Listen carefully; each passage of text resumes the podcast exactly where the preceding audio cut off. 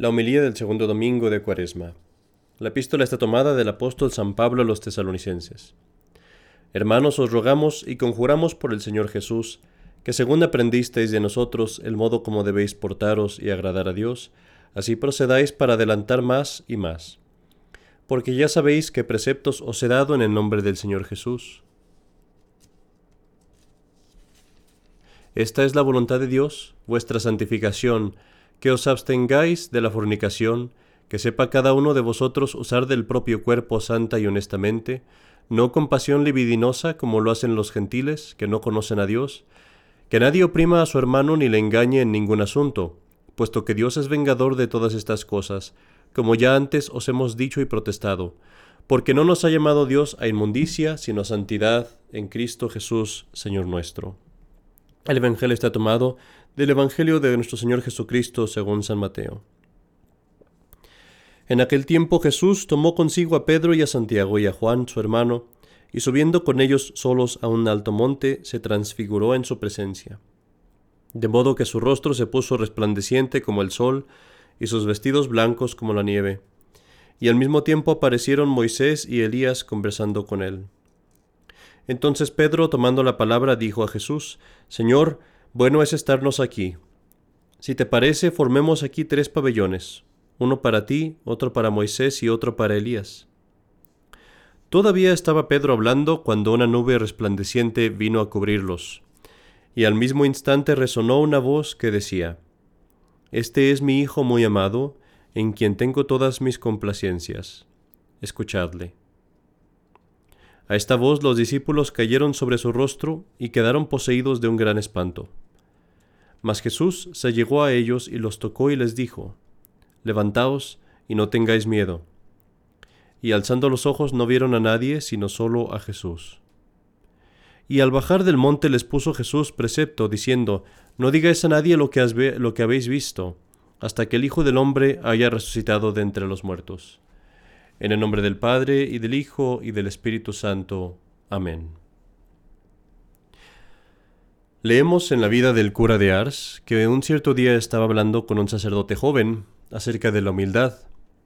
Este sacerdote le dijo al cura de Ars que le había estado pidiendo a Dios que le mostrara su miseria y la malicia de sus pecados para poder alcanzar la virtud de la humildad. El cura de Ars volteó con el joven muy serio y le dijo, no hagas eso. Y después le contó cómo él había pedido a Dios por la misma gracia. Pero cuando Dios le concedió ver su miseria y, y sus pecados, estaba tan aterrorizado y le afectó tanto que estuvo a punto de desesperar. Mis queridos hermanos, ¿qué sería si pudiéramos ver las cosas sobrenaturales con nuestros ojos? ¿Qué sería si pudiéramos ver el estado de nuestra alma? Si pudiéramos ver quiénes están en estado de pecado y quiénes están en estado de gracia. Lo que leímos hoy en el Evangelio es precisamente una, una, cuando eso pasó delante de los apóstoles. Un momento en el que lo espiritual se les mostró, en el que pudieron ver la gloria y la majestad de nuestro Señor con sus propios ojos. Ojalá algún día podamos disfrutar de lo mismo.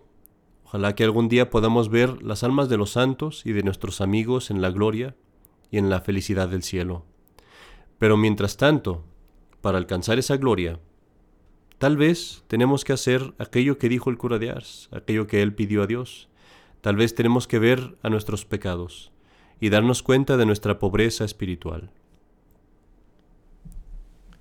Las oraciones que el sacerdote dice todos los días, el breviario, contienen esta cita que se le repite al sacerdote todas las tardes de los días de Cuaresma. Clama, no ceses, levanta tu voz como una trompeta, y anúnciale a mi pueblo sus heridas y a la casa de Jacob sus pecados. Parece ciertamente que sería muy apropiado para la cuaresma, que meditemos hoy en la malicia del pecado. Y es un tema difícil, es un tema doloroso, lo sé, porque tal vez algunos de nosotros hayamos tenido la, la, desgracia de haber caído en pecado mortal. Pero este dolor de hablar de este tema será muy provechoso, porque nos va a llevar a la felicidad de hacer penitencia por nuestros pecados. Me pregunto qué sería si pudiéramos ver la malicia, el mal que nosotros cometemos cuando pecamos. Nuestro Señor nos dice que en el fin del mundo los hombres clamarán a las montañas, rogándoles que caigan sobre ellos y que los escondan, a, causa del terror que van a tener de ver la malicia de sus pecados delante de Dios. Si esto es así, ¿qué sería si nosotros pudiéramos ver nuestros pecados? Cuando hablamos de las cosas de Dios de la eternidad es difícil para nosotros entender el poder que tenemos de hacer bien y mal, y cuán importantes son nuestras decisiones en esta vida. Pienso, en pienso de nosotros, los seres humanos, como un muchacho, un niño al que se le da un, un maletín en donde están los botones que lanzan bombas y misiles en otro país. Podríamos explicarle al niño que es algo muy malo si los aprieta, podríamos explicarle todo el mal que va a causar, pero el niño en su limitado entendimiento nunca va a comprender enteramente la gravedad del mal si él hace eso. Se le hará muy fácil apretar el botón y lanzar una bomba o un misil. Parece que algo así somos nosotros de en lo que toca al pecado. Mis queridos hermanos, consideremos la malicia del pecado, para que tengamos gran horror al pecado y también para que lo evitemos con todas nuestras fuerzas. Cuando yo cometo un pecado mortal, yo la criatura ataco y odio a Dios, mi Creador. Imagínate un artesano que creara algunas herramientas para hacer una estatua de madera. Pero imagínate, imaginemos que estas herramientas tuvieran vida propia. Y que cuando el artesano trata de usarlas para hacer su estatua de madera, las herramientas se rebelan, lo insultan, lo atacan y lo matan, rehusándose a hacer aquello para lo que fueron creadas. ¿Qué clase de maldad cometo yo cuando peco? cuando me torno en contra de mi Creador. Y en cuanto puedo lo desobedezco, le causo mal y lo clavo a una cruz voluntariamente con mis pecados. ¿Qué merecerían esas herramientas si no el ser destruidas? Y yo cuando peco, ¿qué merezco si no es el infierno? Cuando cometo un pecado, traiciono a mi Señor y a mi Dios con su peor enemigo, y eso por un precio bajo y vil. Imagínate por un momento que alguno de tus hijos hiciera un complot contra ti, para quitarte tu negocio y tu casa. Imagínate que después de todo lo que has hecho por él, de todas las veces que lo has alimentado, de todas las veces que cuidaste de él, que pagaste por su educación, que lo protegiste de tantas cosas, que ahora él te desprecia y te rechaza. Y te quita todo, hasta el punto de dejarte en la calle, sin ropa y sin techo. Y que cuando pasa a tu lado, se burla de ti y te desprecia. Y en tu lugar, en tu casa, Imagina que ves sentado en tu cama, comiendo a tu mesa, pasando el tiempo con tu familia, a tu peor enemigo, el peor de todos los hombres. ¿Qué clase de mal, mis queridos hermanos, cometo cuando peco?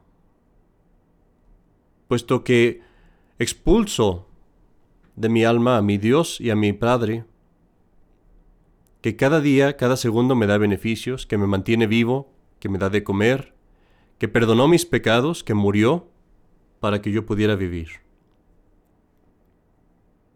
Lo lanzo afuera de mi alma, que es su casa. Y en lugar de él traigo serpientes y dragones, las peores de las criaturas, para que usen mi cuerpo, que le pertenecía a Dios, para que usen mis sentidos y mi mente, que le pertenece a Dios. Traigo al demonio para que se siente en mi corazón en lugar de Dios. ¿Qué clase de castigo merecería este hijo malvado? Sino el ser desterrado para siempre de su padre y de todo bien. ¿Y qué clase de mal hago yo cuando peco? ¿Qué merezco sino el ser privado por toda la eternidad de Dios y de la Virgen María? Cuando cometo el pecado destruyo la cosa más hermosa que hay en este mundo, que es un alma que tiene la vida de Dios en sí, un alma en estado de gracia. Tal vez hayas escuchado de un edificio muy hermoso en la India que se llama el Taj Mahal.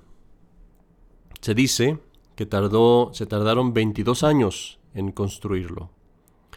Más de 20.000 hombres trabajaron en él. El mármol que se usó para construirlo se trajo de más de 100 millas de distancia. Y miles de elefantes y de bueyes trabajaron para traer ese mármol al sitio de la construcción. El emperador que lo construyó lo hizo por amor a su esposa que había muerto. Y lo hizo deseando que este edificio fuera una imagen del cielo, aquí en la tierra. Así como el alma en gracia es una imagen del cielo que Dios ha hecho aquí en la tierra. Imagínate ahora por un momento que el edificio apenas ha sido terminado y el emperador lo está disfrutando aún, lo está viendo, cuando un hombre enloquecido, por ninguna razón, por nada más que un placer vano, viene y destruye todo el monumento, trayéndolo hasta el suelo. Y pone en lugar del monumento una imagen estúpida, una estatua grotesca o una pintura inmunda. ¿Qué muerte se le haría sufrir a este hombre a manos del emperador? Y mis queridos hermanos, ¿qué merezco yo cuando peco? Cuando yo con una mano destruyo todo el trabajo que tomó miles de años completar, el trabajo de la redención en mi alma. Cuando destruyo no un castillo de mármol, sino de cristal, el cristal más puro, el castillo de mi alma, donde no es una mujer muerta la que vive o la que mora, sino más bien el Dios vivo. ¿Qué mereceré yo cuando destruyo hasta el piso la belleza de un alma en el estado de gracia, y tal vez no solamente de mi alma, sino quizás de muchas otras, con una acción de vanidad, de torpeza, de placer sensual.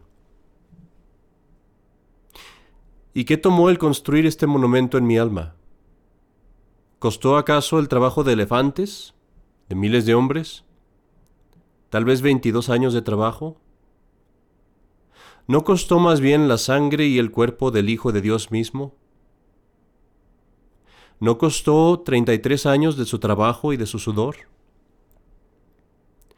¿Cómo puedo comparar el trabajo y los esfuerzos que fuera de millones de hombres con el trabajo y el esfuerzo de Dios Todopoderoso, del Hijo de Dios mismo? Esto es lo que destruyo cuando peco. ¿Cómo podremos comprender tan siquiera esta malicia?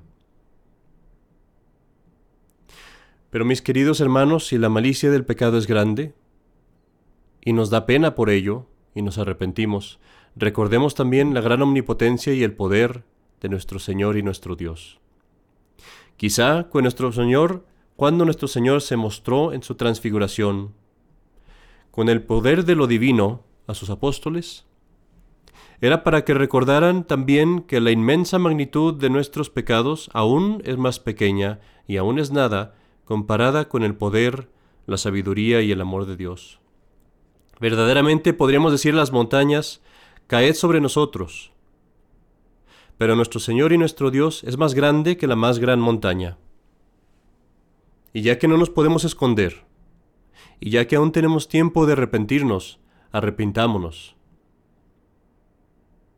Vengamos a nuestro Señor en el Santísimo Sacramento y más importante aún, vengamos a nuestro Señor en la confesión primero, y allí derramamos nuestras lágrimas, y dejemos que nuestros corazones estén contritos, que se rompan verdaderamente por haber ofendido a nuestro Señor. Él está dispuesto a perdonarnos, a restaurarnos. Él es más poderoso que las montañas y más fuerte que el poder destructivo de nuestros pecados. Este es el propósito de que nosotros pensemos en nuestros pecados, en nuestra deuda para con Dios, que estemos agradecidos y nos llenemos de esperanza en su gran poder, que podamos entender que en esta santa temporada de la cuaresma es importante que ayunemos y que vengamos a misa, que vengamos a la iglesia con el propósito de reformar nuestras vidas. Que veamos esta penitencia como una renovación, como el dejar la piel vieja y ponerla nueva, el inicio de una nueva vida.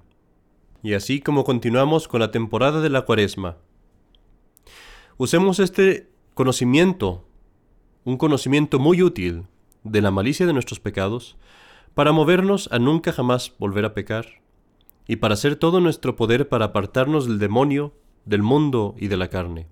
Si practicamos nuestra fe, si nos esforzamos por abandonar todo lo que no conviene a mi vida como católico, vendrá un tiempo en el que alcanzaremos el cielo y la resurrección de los benditos, de los bienaventurados. Vendrá un tiempo en el que ya no habrá más pecado, cuando lo sobrenatural de la gloria de Cristo, de la Virgen y de los santos, también a nosotros nos bañará, nos llenará en su belleza y en su esplendor. Vendrá un tiempo en el que veremos a Dios con toda su belleza, y en el que podremos decir con San Pedro, si nosotros también nos arrepentimos, es bueno estar aquí. En el nombre del Padre, y del Hijo, y del Espíritu Santo. Amén.